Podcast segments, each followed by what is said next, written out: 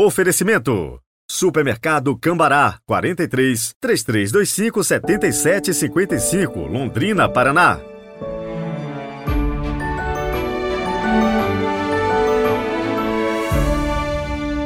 Olá, bem-vindos! Estamos na primeira semana do tempo comum, então você já percebeu que a cor litúrgica mudou para o verde, que é própria deste tempo, e não deixe de deixar o seu like. Se você nos acompanha pelo YouTube, o nosso canal é Peregrinos do Rocio, ou então se é pelo Spotify, não se esqueça de duas coisas: seguir a gente por lá e deixar a sua nota de avaliação.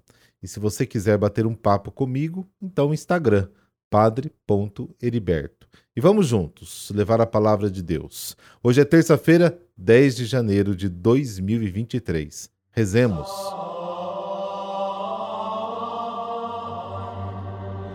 Pelo sinal da Santa Cruz, livrai-nos Deus, nosso Senhor, dos nossos inimigos. Acolhei, Senhor, as preces desta manhã e por vossa bondade iluminai as profundezas do nosso coração, para que não se prendam por desejos tenebrosos os que foram renovados pela luz de vossa graça. Amém.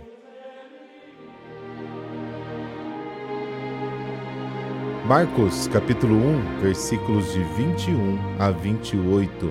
O Senhor esteja convosco, Ele está no meio de nós. Proclamação do Evangelho de Jesus Cristo segundo Marcos. Glória a vós, Senhor. Estando com seus discípulos em Cafarnaum, Jesus, num dia de sábado, entrou na sinagoga e começou a ensinar. Todos ficavam admirados com o seu ensinamento, pois ensinava como quem tem autoridade e não como os mestres da lei.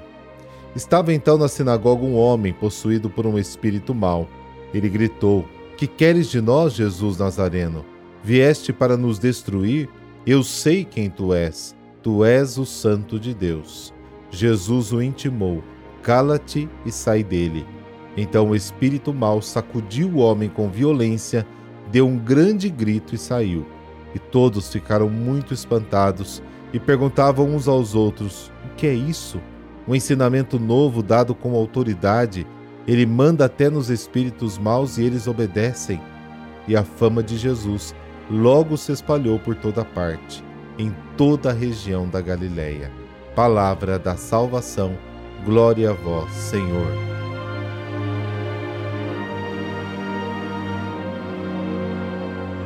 A atividade de Jesus se concentra num dia em Cafarnaum e depois a sua missão se estende por toda a Galiléia.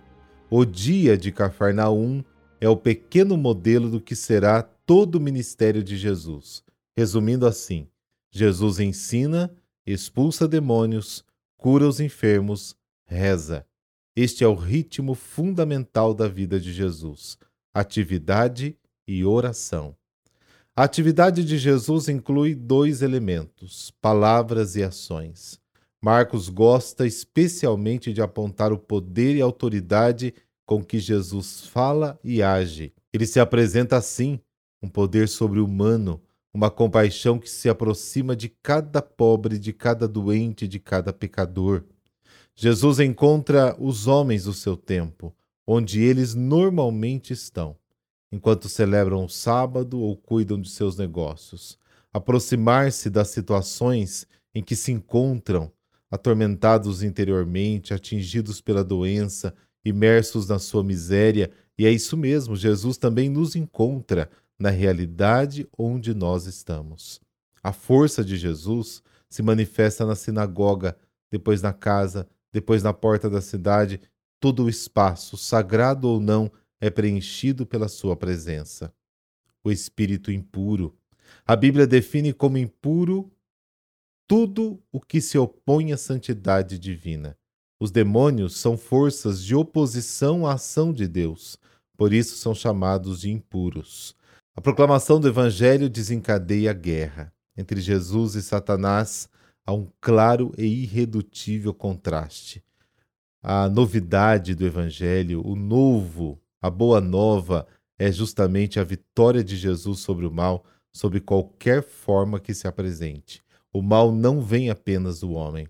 Há um inquilino dentro dele, que o degrada e o destrói, e Jesus veio para afastá-lo. Sem Cristo, todos estamos à mercê das forças do mal e não podemos entrar em comunhão com Deus, mesmo estando na sinagoga. A religião que salva é mais do que a prática de uma oração ou a presença física em lugares sagrados ou o cumprimento de um preceito, mas é o encontro pessoal com Cristo. Isso é mais importante, isso é fundamental. Quando vamos à missa, não é para cumprir um preceito, é para ter um encontro pessoal com Cristo. O Santo de Deus. Este título revela a verdadeira identidade de Jesus e sua autoridade divina. O Santo de Deus é o adversário declarado do pecado, que só Deus pode desmascarar e perdoar. Após a cura do endemoniado, a admiração de todos se manifesta em forma de coral. O acontecimento é provocador porque Jesus não agiu como os exorcistas do seu tempo, com encantamentos e fórmulas mágicas, com um espetáculo, mas apenas com a sua palavra. Jesus livra do poder de Satanás. Mas será que os homens estão dispostos a aceitar a liberdade de Cristo? A resposta é apenas parcial, é afirmativa. Se há discípulos que o seguem, há também outros, uma grande massa, que se limitam a entusiasmos inconclusivos e belas palavras. Para Marcos, o povo quase sempre vive na indecisão e muitas vezes prefere a escravidão confortável do que a liberdade exigente.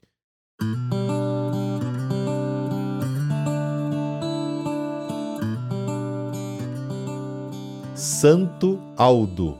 O nome de Santo Aldo quase desapareceu da memória cristã. Sua biografia só conservou graças aos jesuítas belgas que catalogaram os santos do norte da Europa em 1600, incluíram Aldo entre eles. É o único santo com este nome que significa ancião ou homem maduro. Viveu sempre solitário porque era um ermitão. Acabou se tornando monge do mosteiro fundado pelo irlandês São Columbano. Não sabemos a data e o local do seu nascimento, mas sabemos que viveu no século VIII. A tradição nos apresenta Aldo como um simples carvoeiro, um monge de mãos calejadas. Seu nome e suas atitudes são sinais de sabedoria, virtude que alcançou pelos caminhos do silêncio e da solidão, da quietude interior e exterior, da contemplação e da oração. Ele se afastava temporariamente das pessoas para dar mais espaço à oração e povoar a solidão exterior com a agradável presença de Deus. Senhor Deus Pai, Vem até mim, caminha comigo, segura minha mão. Transforma minha vida, meu modo de pensar, meu modo de agir. Que eu te ame, Senhor, acima de todas as coisas e que eu compreenda o que a tua vontade quer de mim. Amém. Abençoe-vos o Deus Todo-Poderoso, Pai, Filho e Espírito Santo. Amém. Boa terça-feira para você e amanhã nos encontramos.